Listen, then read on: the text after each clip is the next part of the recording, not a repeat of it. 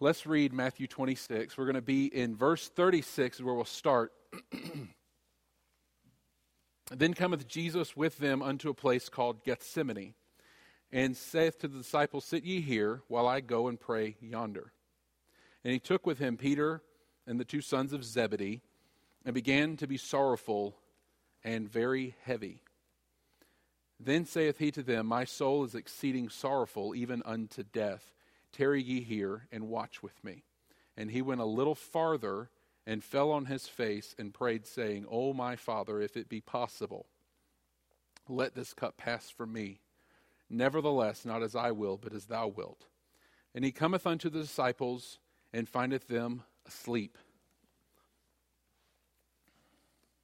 And saith to Peter, What? Could you not pray with me one hour?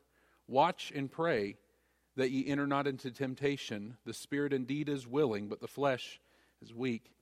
He went away again the, the second time and prayed, saying, O my Father, if this cup may not pass away from me, except I drink it, thy will be done. And he came and found them asleep again, and their eyes were heavy. And he left them and went away again and prayed the third time, saying the same words. Then cometh he to his disciples and saith unto them, Sleep on now, take your rest. Behold, the hour is at hand, and the Son of Man is betrayed into the hands of sinners. Let's pray. Lord, we come to you this morning having read a passage of Scripture of one of the most sorrowful times that our world has ever experienced, a, a time of sorrow that um, I, I should say has happened on this world that the world itself wasn't fully aware of happening. Um, I pray that as we as we we go through this passage, Lord, that you would give clarity, um, give me clarity of thought. Uh, I pray that you would move as only you can move and do as only you can do. Um, speak to hearts and minds this morning that as we walk away from the message this morning, we're forever changed as a result of hearing your word. In Christ's name, amen. So, I want to, the message this morning, um, unless it wasn't obvious, it's going to be on the subject of prayer. And um, I, prayer is one of those subjects that I, I, I sometimes we make grandiose statements. I really do believe this. If somebody were to make prayer the subject of their study, they were to study prayer and do a series on prayer, I think it could easily last the entirety of their ministry life. That you could study prayer and the different facets. It's a, it's a gym and it's multifaceted. And I don't think we can exhaust the subject. I don't think we could ever study it out and say, well, I, I fully and completely understand prayer because I've studied it for 10 years. Well, good. You've got eternity to go. Prayer is just such a huge subject, and, and here I am bringing prayer up. I'm going to talk about prayer this morning. Um, this is going to be more of a practical approach and a practical lesson on prayer, if you will. Um, but I want to go through these accounts. Now, Matthew in 26 talks about it. Uh, Mark talks about this particular event, these events in chapter 14. Luke talks about them in chapter 22. John doesn't describe what exactly went on. Matthew, Mark, and Luke give more of a detail. They're called the synoptic gospels. They're very similar and the same with each other. And John sometimes, I shouldn't say that, that's disrespectful. He goes rogue sometimes. He just goes out there and, and it, it's all gospel, it's all truth, John just doesn't approach him the way that the Synoptic Gospels approach some of the subjects. So John actually does describe and talk about what happened as a result here, and we're going to use John as well. In John chapter 18, he talks about what went on here. But this passage of scripture here, I want to I want to open up this passage from the Gospels, not just Matthew, using all of them to give us that fuller picture. Um, and as we look at Jesus' prayer in this garden, I believe we see a process. We see a process of events um, that I believe, I mean, you, you're given it. It's shown to us for a purpose, and I think it's so that we can see it as an example for us uh, in prayer. Um, so before we open up the, the, the, the, text and we start going through the text, I want to I want to tell you, I, I read a book not too long ago on the subject of prayer. And um, the author opens up the book with a story, and I wanted to share the story with you. So he, he goes on a camping trip in Pennsylvania with five of his six kids.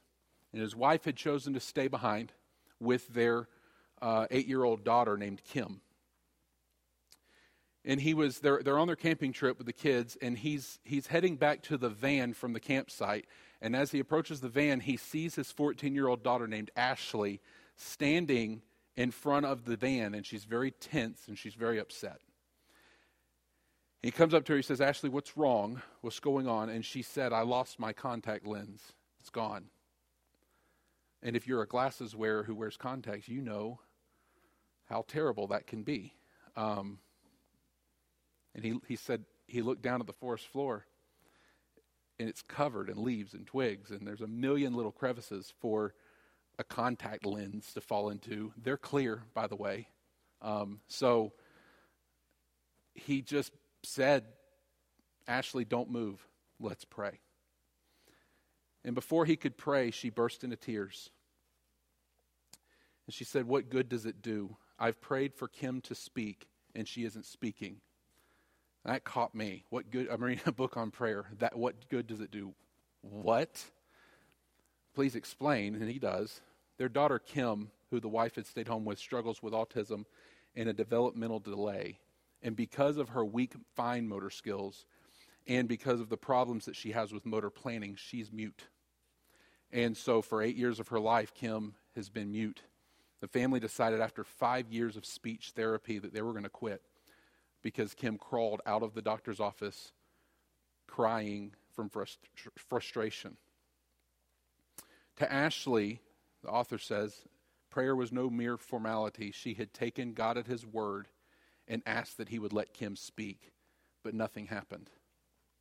Kim's muteness was a testimony of a silent God to her. Prayer, it seemed, didn't work.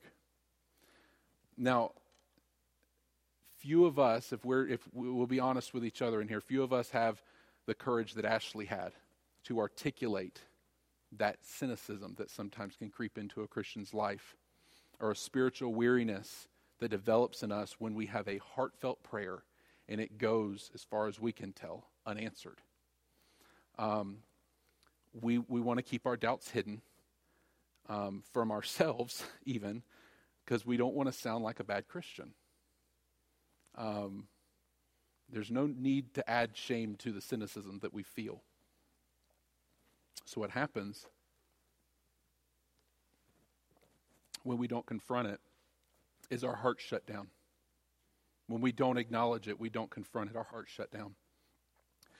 And honestly, to add to it, the glib way that, that Christians or people talk about prayer often reinforces that cynicism. We end conversations with, I'll keep you in my prayers. We, we, we have this vocabulary of a prayer speaker where we'll say, I, I'm lifting you up in prayer, or I'll remember you in my prayers. We start quoting Paul, who said, I remember you in my prayers, or I, I make mention of you in my prayers. And we, it's, sometimes we go and it, it's almost like a Christian speak. I'm not saying those phrases are wrong uh, if you're praying, but many of the people using those phrases never quite get around to praying. Why? because we don't think prayer makes much of a difference sometimes. Just an honest way of viewing it. That's an encouraging introduction, I know. You all seem so happy and excited, and I thank you for being here today. I'm not going to kick you in the shin. Um, we will end encouraged. I want to go back to the book and what the author said. He concludes the story. He said, I needed help. When Ashley burst into tears in front of our minivan, I was frozen. I was caught between her doubts and my own. I had no idea she'd been praying for Kim to speak. What made Ashley's tears so disturbing is she was right. God had not answered her prayers. Kim was still mute. And this is what he says I was fearful for my daughter's faith and for my own. I didn't know what to do.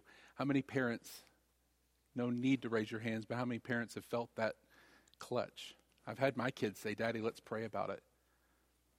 I'm just being honest with you. I, preaching a message typically does not come from going to the Bible and saying, God, what do I need to give to these people? What do they need? It's God, what do I need? That's how it usually is approached. So I'm being honest and open with you. Please don't don't think me bad. Um, uh, I'm really revealing. I'm pulling back a, a, a, pulling back a veil and letting you see. Um, he said, "I didn't know what to do. Would I make the problem worse by praying?" That was his thought. If we prayed and couldn't find the contact, it would just confirm Ashley's growing unbelief. I had little confidence God would do anything, but I prayed silently, Father, this would be a really good time to come through. You've got to hear this prayer for the sake of Ashley. And he said, Then I prayed out loud with Ashley, Father, help us to find this contact. When I finished, we bent down to look through the dirt and the twigs, and there sitting on a leaf was the missing lens. And he finishes this introduction with prayer made a difference after all. Have you, have you been there before? Can you relate in any way? Is it just that God gave a message so that I would grow? Um, if that's the case, please, please watch me as I grow because I've grown through this study greatly. Um, have you found in some way, in some time, in some area of your life that there's kind of a cynicism towards prayer that has crept in? let, me, let me tell you what cynicism sometimes looks like. Um, if we see in the forecast that tomorrow it's probably going to rain, there's a 80% chance of rain tomorrow forecast. And so we pray. We used to have a guy in our church. I'm going to chase a rabbit. A guy in our church named uh, Bruce Scott, and he used to always. We'd have Wednesday night prayer, and we would we would uh, you know raise your hand if you have a prayer request. And so he would always say either uh, pray for rain. We need rain. He was a farmer, or if we had thankful time, you know, you have a blessing, he would say, I thank, thank the Lord for the rain. Cynicism looks like this it was in the forecast it was going to rain. You prayed for rain and it rained. It was going to rain anyway. That's not God answering your prayer. That's you just knowing that it's going to rain and asking for rain. It's, it's nature. God changed the entire structure of how things are working in the sky so that rain can fall, and it does. And we go cynical because we say, well, it would have happened anyway.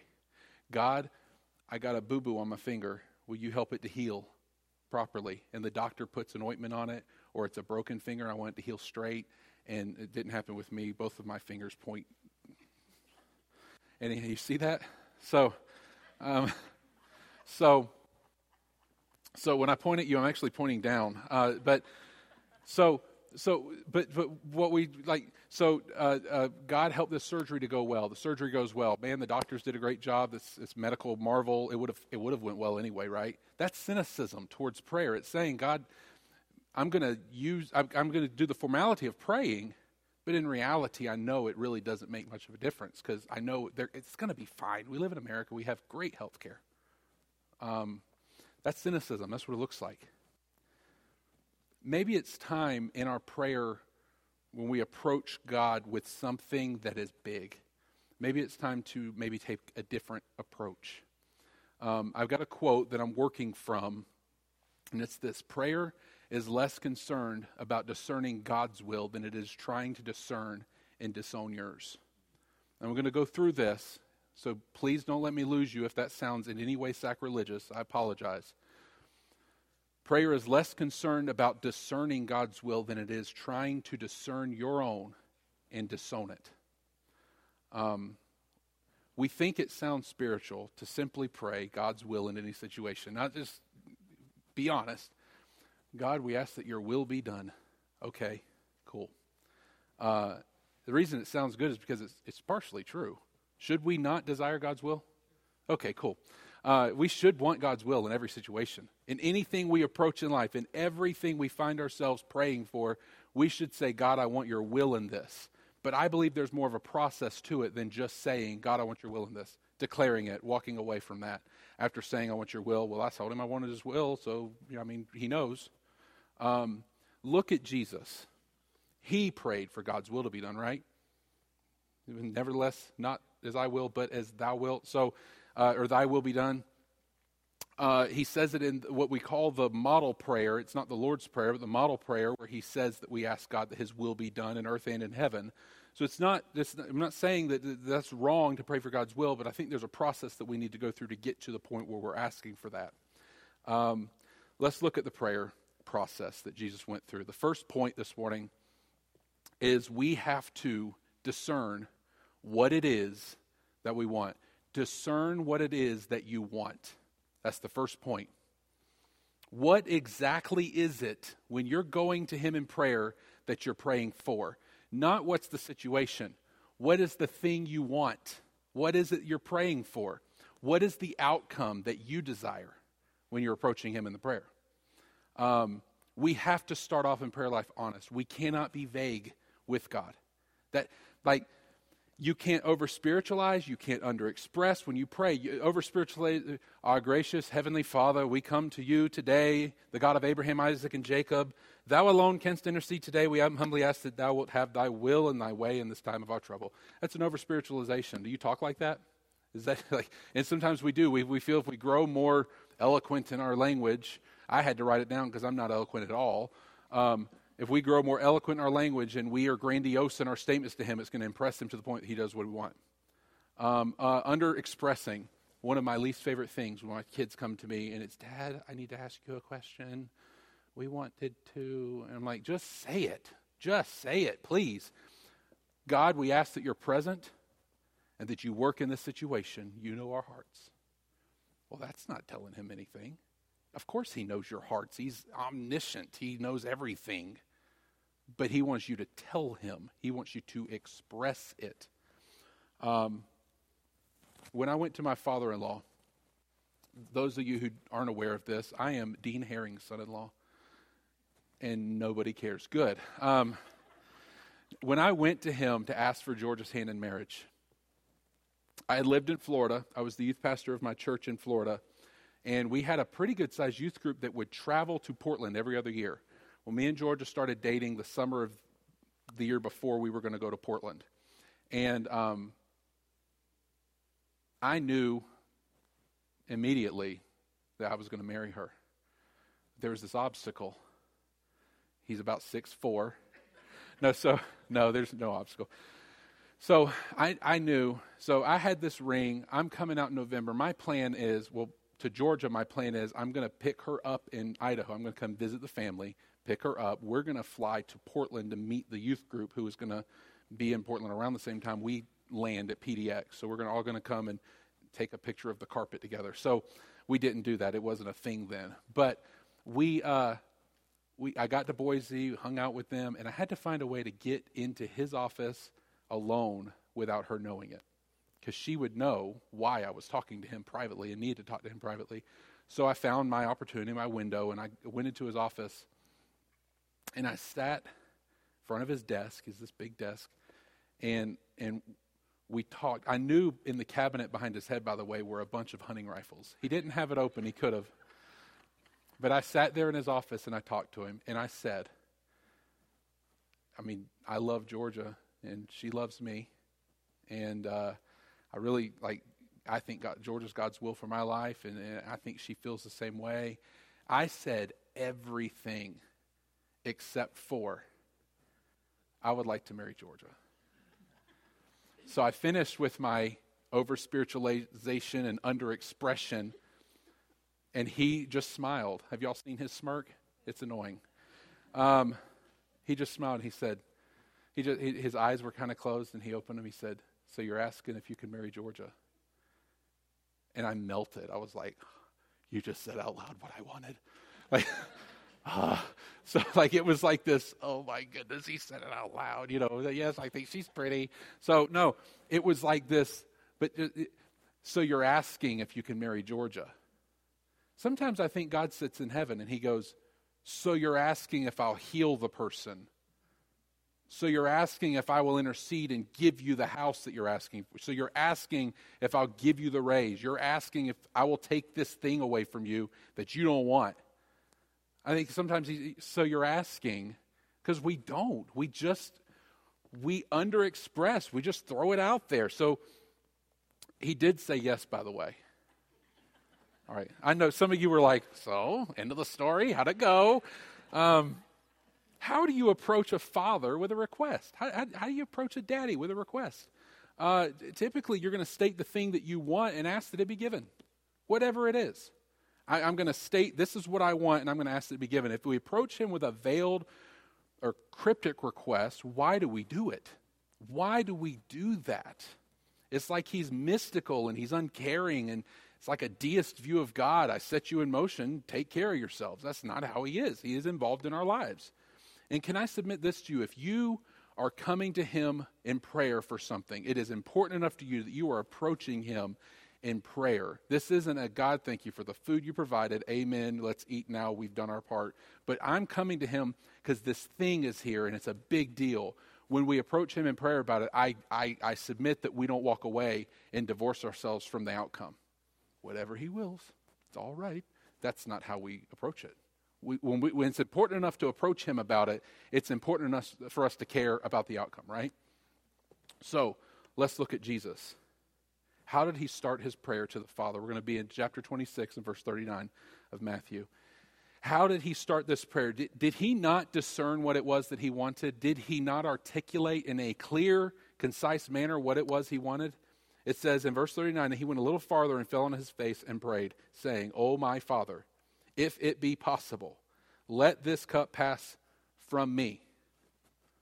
Is that not this is the thing I want, and I'm going to articulate it, and this is my desired outcome. If it be possible, let this cup pass from me. Now, I want to address that really quickly. What is it that Jesus is asking for here? Because I've read commentary after commentary after commentary, and uh, notes at the bottom of pages in Bible after notes in the bottom of pages of Bible, and I've found different theories. And one of the theories was that Satan was tempting Jesus, and he was being tempted to not die for our sins. In the Greek, it is pronounced no. No, no, no, no. Jesus isn't being tempted to not die for our sins. That's not what this is. Jesus isn't asking God, if it's possible for me not to be the Messiah, can, can we do that? Jesus knew he was the one who would, he, he was, he's the lamb slain before the foundation of the world. So I'm going to read something to you from John Phillips. He says this, and what was it that filled his cup with horror? Was it the cross? Any man would shrink from the cross, for it was a dreadful way to die, but many had died that way, and many more would. No, it was not the physical means of death that caused him to sweat blood. It was our sin. It was the thought of being made sin, of dying for sin, of being accursed of God. It was the thought of being alone with no eye to pity him and no hand to save. Now, John Phillips has some good thoughts in there, and I would like to add some more. I don't think it was that he didn't want to die. I don't think it was the death for sin. I don't think it was being the sacrifice for sin. I see this cup as this cup is the wrath of Almighty God that is to be taken by somebody. And Jesus is not saying, I don't want to do it, I don't want it to happen. He's saying, if there is any other way, if there is any other way, he says uh, in verse 39, if it be possible, let this cup pass from me. If there's any other way. And later on, he says, if it can't come except that I drink this cup. Like it's, we're, we're going to get there as, as we go through the process that he went through. But it's, it, just think about the effects. What is the effect of one sin on a, on a human being? It's pretty, it's pretty devastating. It's got some ripple effect. We talk about somebody commits a sin, that sin has a ripple effect, and it does affect those around them. Jesus Christ, the Bible says of him, I'm sorry, I, I need to just stay focused on the notes here. Um, uh, uh, uh, it says, For he hath made him to be sin who knew no sin. He hath made him to be sin who knew no sin every sin you have ever committed, plus all of those who've lived before you, and every sin that you're going to commit. Let's not fool ourselves into thinking we're never going to sin again. Um, and every sin that the people who are going to be born in the future will commit were laid upon him. Every last one of them. Now, what is our righteousness as to God? Filthy rags. What do you think our sin looks like? Um, he's going to take that upon himself. Now, the Bible does describe Jesus on the cross. There was a three hour time of darkness. Pastors covered this in a, in a message. There's a three hour period of darkness. I think God shielded Jesus as he held, he became our sin. I think he covered the Son. The time when God turned his back on his own Son, I think he was shielding the world from seeing it themselves. Um, I don't believe he was trying to get out of his duties as the Messiah. As the Messiah. Let me read to you Hebrews 12 2. It says, Looking unto Jesus, the author and finisher of our faith, who for the joy that was set before him, what is his joy? Us. We're his joy. For the joy that was set before him, endured the cross. What did he despise? Despising the shame of becoming sin. And then it says, is set down at the right hand of the throne of God. I believe he was trying to get out of his duties as Messiah. It wasn't a lapse of faith. It wasn't him, his humanity overtaking his godness. Um, he's going to be made sin for us. And if it's possible for this cup to pass, that's what I ask. Now, it's an uncomfortable subject.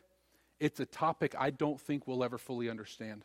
I really don't think we're going to comprehend this in this life fully, Jesus' request and the desired outcome here. I can say that Martin Luther said this when Jesus was on the cross and said, My God, my God, why hast thou forsaken me? Martin Luther said, God forsaken by God. Who can understand that? I mean, I don't think it's within us to fully comprehend what's going on here, but I can tell you Jesus had a desired outcome and he articulated it to the Father. He said to the Father, if it's possible. And that's, I think, the lesson for us. When we look at what it, what, what it is we want, what is the desired outcome? That we articulate it to Him. Um, the second point disown your will, discerning the outcome. Discern, or decide, discern what it is that you want. What is it? Articulate that. Now you have to disown your will concerning the outcome. Matthew 26, 39. He went a little further, fell on his face, prayed, saying, Oh, my Father, if it be possible, let this cup pass from me. Nevertheless, not as I will. I've given you my desired outcome, my will, if you will. Nevertheless, not as I will. I'd say the easiest part in this whole process of prayer, the easiest part would have to be discerning what it is that we want. Because when you're going to pray about something, you know what it is you want. That's why you're praying, right? Okay. I, I, I, it's the easiest part, but at the same time, one of the most difficult parts of the process is connected to it, and that's articulating what it is we want. It's pretty hard sometimes. It's, it's a raw, vulnerable position to find yourself. That's why when children sometimes come to their dad and they say, Can we, they're kind of afraid the answer is going to be no. So they don't really want to say fully that they want to go out and ride bikes and play chicken with cars. Like, I don't want to say it all the way because I know the answer is going to be no, but I want, I mean, I want it, so I want to ask. It's raw, it's vulnerable because a no kind of stings, right? Sometimes it hurts. It stings a little when we get a no, especially when we really want a yes. That's why I found it so hard to put into words the one thing I wanted most in this world when I was speaking to my father in law today, current father in law, but future father in law. That's why I had it so hard. What if he says no? If he says no, it's done. Georgia's, Georgia would not have gone against her dad's wishes. If he says no, it's over. That's vulnerable. That's probably the biggest reason I didn't think she'd say no. Pretty sure. Um, I asked her on a bridge that I could push her off of and call it an accident. Y'all been to Multnomah Falls? You wouldn't live to tell that I pushed. So, um, but like that, there's a vulnerability to asking. It's it's hard. I'm, I'm not. I said the first one, discern what it is that you want and articulate it, but uh, that's hard. Articulating what it is that you want because of the sting of a no. Um, saying it. I knew what I wanted. That was easy. Saying it, it was difficult. Next comes something that doesn't even make sense to a sin cursed world, and that's this. Now you know what you want. Be willing to disown that. Be willing to say, This is what I want, but it doesn't have to happen that way. That's hard. That's really hard. Um, I'm a subordinate at the church. Our pastor is my boss. And if I come to him with the best idea I have ever had in the history of ideas, and he goes, I don't think so, not, not now, I have to walk away and be okay with that. That's not easy. Now put it on a grander scale. You come to God and you bring him a petition and you articulate what it is that you want, and then you say, But if that's not what's supposed to happen, I'm willing to disown that. I'm willing to disown that. That's not easy. And I'm not asking you to say that's easy. And I'm not asking you to do something that I haven't had to walk down a path doing it myself. Um, but I believe it is the process. Um, when we go to the Father for something that we aren't absolutely sure of the outcome of the request. God, please let the sun rise tomorrow. Duh. Okay, duh. Joshua, God, can you make the sun stand still? What? You know? So when we go to God with something and we're not quite positive what the outcome's going to be, we often let cynicism start to creep in. And we just use a cop out answer. You know, one of the favorite cop out answers is, well, if it doesn't go how we prayed, it wasn't God's will. Okay, spiritual giant, good for you. Um, I mean, that's a great cop out. Honestly, it's a cop out. Yeah, things are going to go according to God's plan. Yes, things are going to go within His will. But you realize there are things that He allows It's not he just decides from the foundation of the world, I'm going to kill this person or I'm going to let this person this or I'm, sin has run its course in our world and we live with the results of sin every single day. If you've heard the word cancer concerning you or a loved one, you just saw the results of sin. It's he didn't say I want let's just give the world cancer. I want another way to make them suffer. No. No, no, no. There are things he allows and we're allowed to go to him and say please don't. Please if it's possible. And then disown man, is it something that's difficult to do. Let me tell you about Shadrach, Meshach, and Abednego. If you want to go there, it's Daniel chapter 3. But Shadrach, Meshach, and Abednego, these three Hebrew young men, sometimes they're called Hebrew boys. At this point, I'd call them Hebrew young men. And it says in verse 16, Daniel 3.16, it says, Shadrach, Meshach, and Abednego answered and said to the king, O Nebuchadnezzar, we are not careful to answer thee in this matter. I need to give you a backstory they're being threatened with a fiery furnace. I've talked about this before. They're being threatened with a fiery furnace. I'm going to throw you in there if you don't bow down to my idol. And so, what is your answer, guys? We're here. Furnace is there, idol's there, last chance.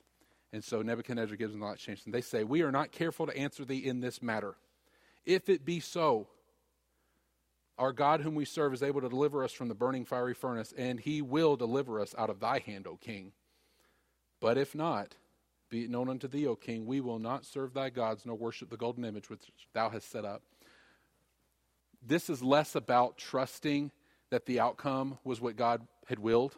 Like there's it's just it's a it's a given. And it's more about us disowning our desire for the outcome and trust God's will in the outcome. It's a trust. They fully 100% we'd prefer to not die in a fiery furnace. But if not, I'm disowning my desire to live. If not, we will not bow down to your idol. We, whatever God decides to do, we will not waffle here. We trust him. I trust him with my life. You know what Job said? In chapter 13, we've gone through some stuff with Job. By the time chapter 13 comes around, I think it's 13, 15. He says, Though he slay me, yet will I trust in him. What? I want to live. I prefer to live. I'm sitting in the city dump, surrounded by disgusting stuff, with three friends who are not friends. Though he slay me, yet will I trust in him. Job says, My desired outcome is life. My desired outcome was not to have all my children killed. My desired outcome is not to be poor, because he was very wealthy. My desired outcome is that my wife not ask me to curse God and die not necessarily a wicked, evil woman. She saw her husband suffering and she didn't like it. But not, my desire is this. However, I disown that and I trust him. That's the kind the, the trust that a child has when you throw them in the air that you're going to catch them.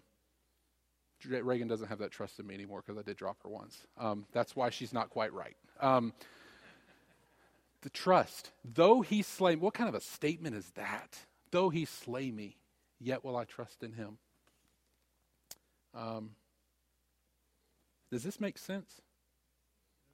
Not really. They said what they wanted. They said God's going to have to save us from this fiery furnace and bring him honor and glory in doing so. I mean, did he receive honor and glory? Did they not did he not say this God is the real God? Um, they didn't even smell like smoke. Um, but they disowned that will and they placed their faith, their trust was in whatever God wanted. Nothing alters their resolve.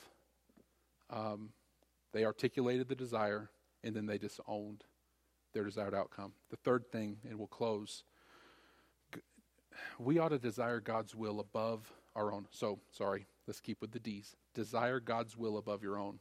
and accept his outcome. Discern what you want, articulate it. Decide to disown. So it should be disown your will concerning the outcome. Desire God's will above your own and accept his outcome. Verse 39, Matthew chapter 26. Let this cup pass from me, nevertheless, not as I will, but as thou wilt. Matthew 26, 42. Look at how Jesus' prayer changed. If this cup may not pass away from me except I drink it, thy will be done. I'm receiving clarity on the subject. And if this cannot pass from me except I drink it, thy will be done. It looks as though Jesus is beginning to receive his answer from the Father.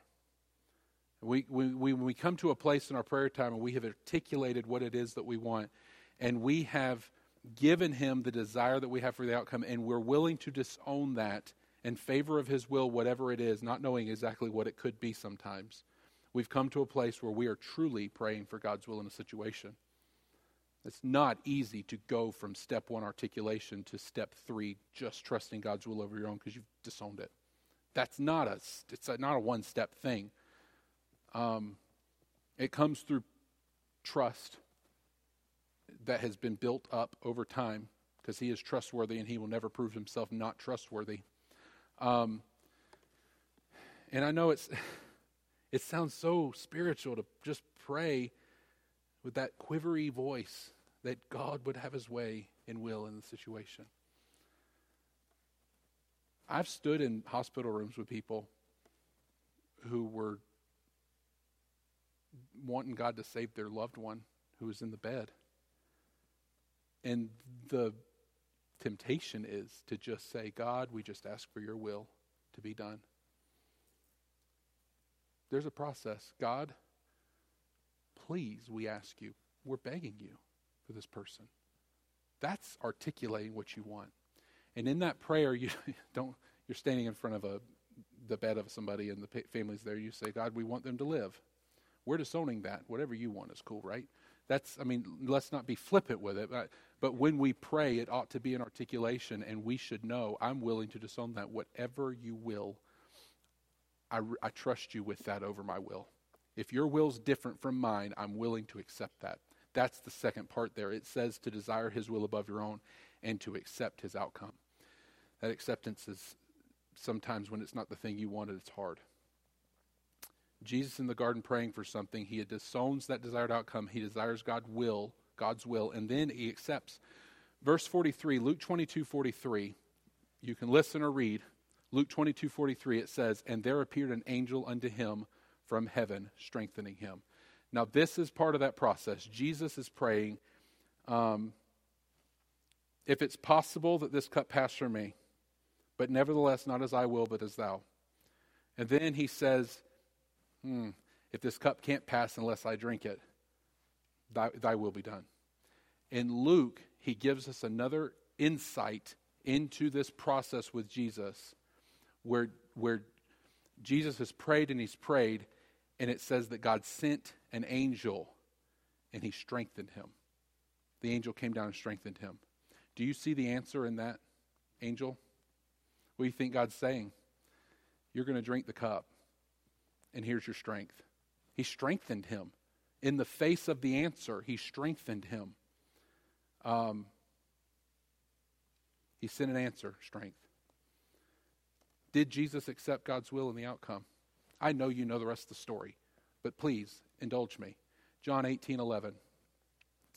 Jesus has been confronted by Judas Iscariot, kissed on the cheek. Um, Peter grabs a sword. He tries to lop off Malchus's head and gets his ear. And Jesus says to Peter in John 18 11, Then said Jesus to Peter, Put up thy sword into the sheath. The cup which my Father hath given me, shall I not drink it? God, if it be possible, let this cup pass from me. Nevertheless, not as I will, but as thy, or, but thy will be done. Then the cup which my Father hath given me, shall I not drink it? He's gotten his answer, and what has he done? He's accepted. He's accepted the answer that was given to him by the Father. I'd like to share a testimony I've never really done this before. In our church's setting, I have I've talked about it before, but of uh, ex- this exact sequence of events has gone through my life. Um, I, it, it was lived out in an imperfect way.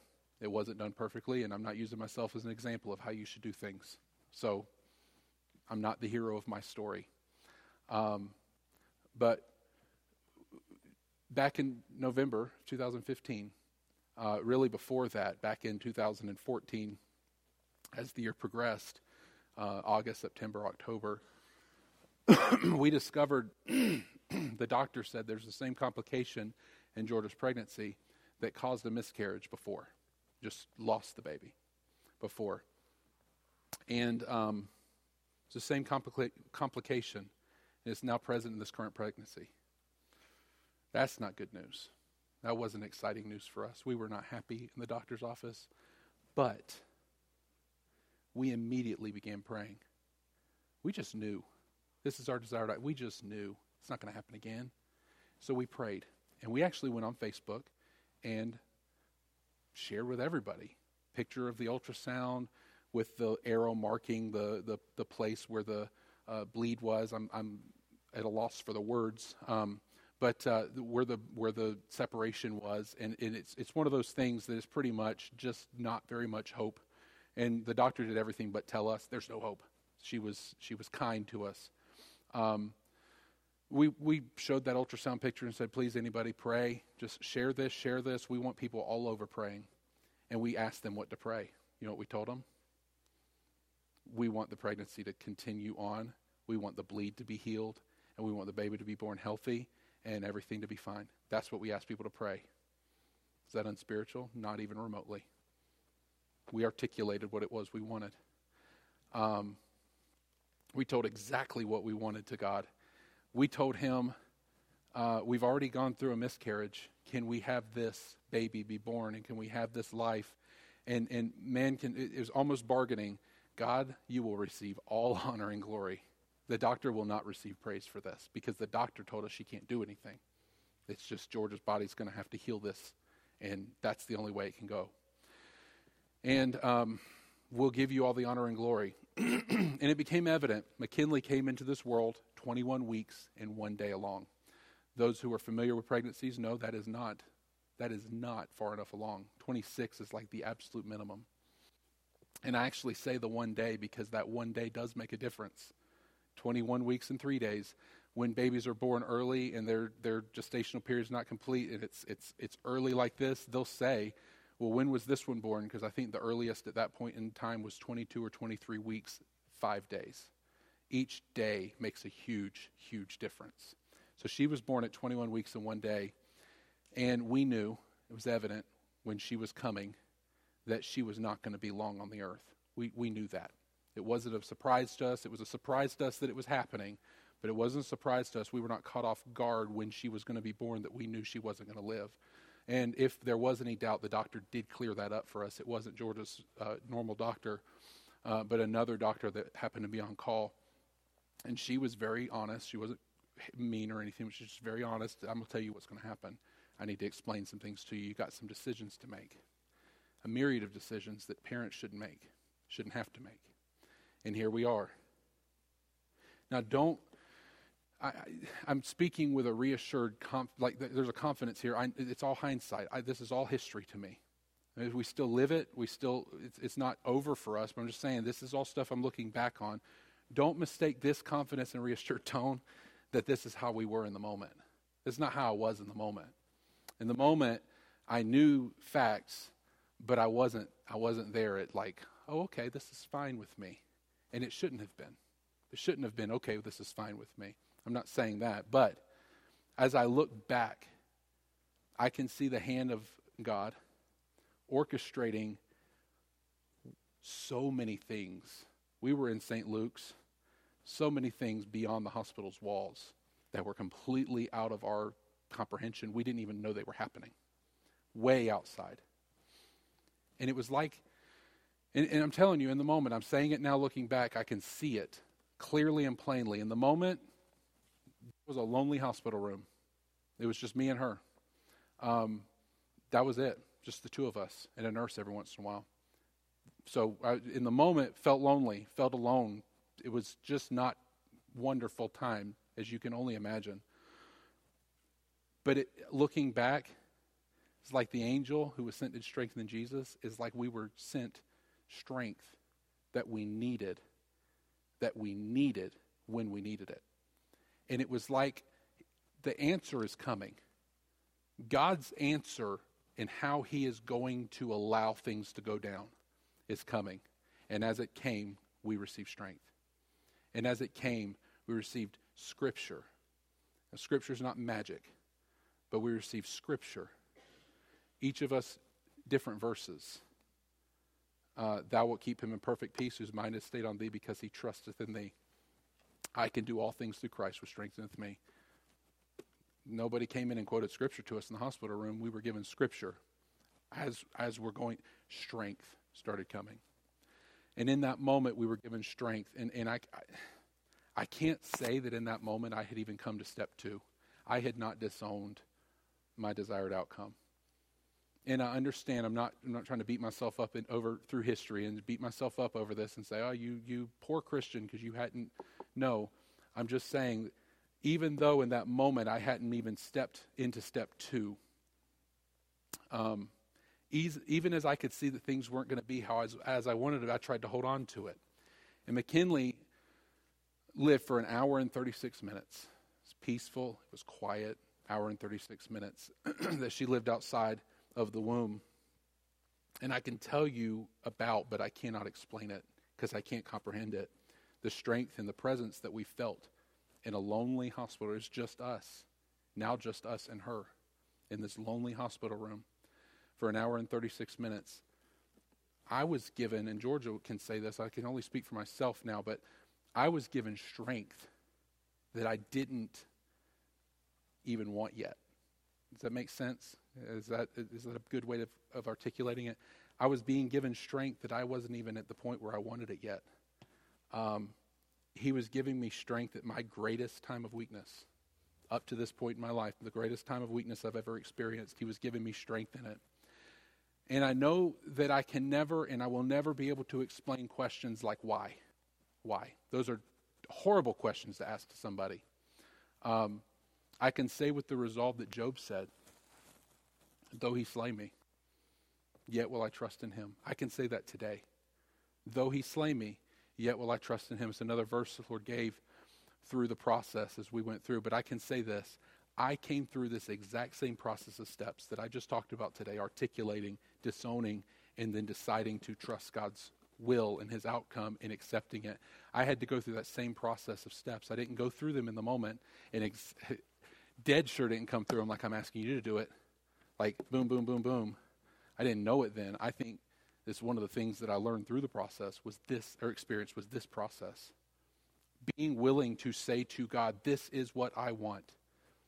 And if this is not how you decide, if this is not how you decide to allow things to go, I disown my will and I'm going to take you and trust you.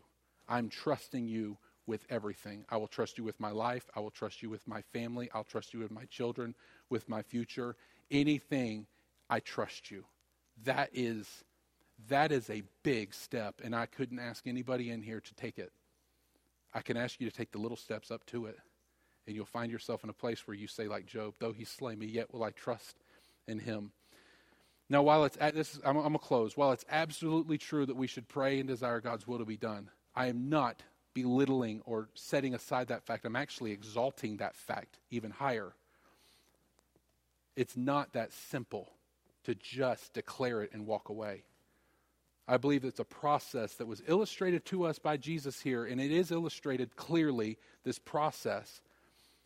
And I think it's important enough, if it's important enough to you, that you feel the need to come on your face before God. You know there is a desired outcome you have in mind. If you didn't have a desired outcome, you wouldn't be praying about it. If, if it wasn't important to you, you wouldn't be praying about it but looking for that desire so that you can disown it in favor of what God chooses can be the most that's the most effectively effective way to pray for God's will in our lives and in the lives of others. Let's pray. We'll just have a brief prayer and then we'll close. Uh, Lord, I thank you for the day you've given to us, and I thank you for your word. I thank you for this process of prayer that, that Jesus Christ went through on this earth. Um,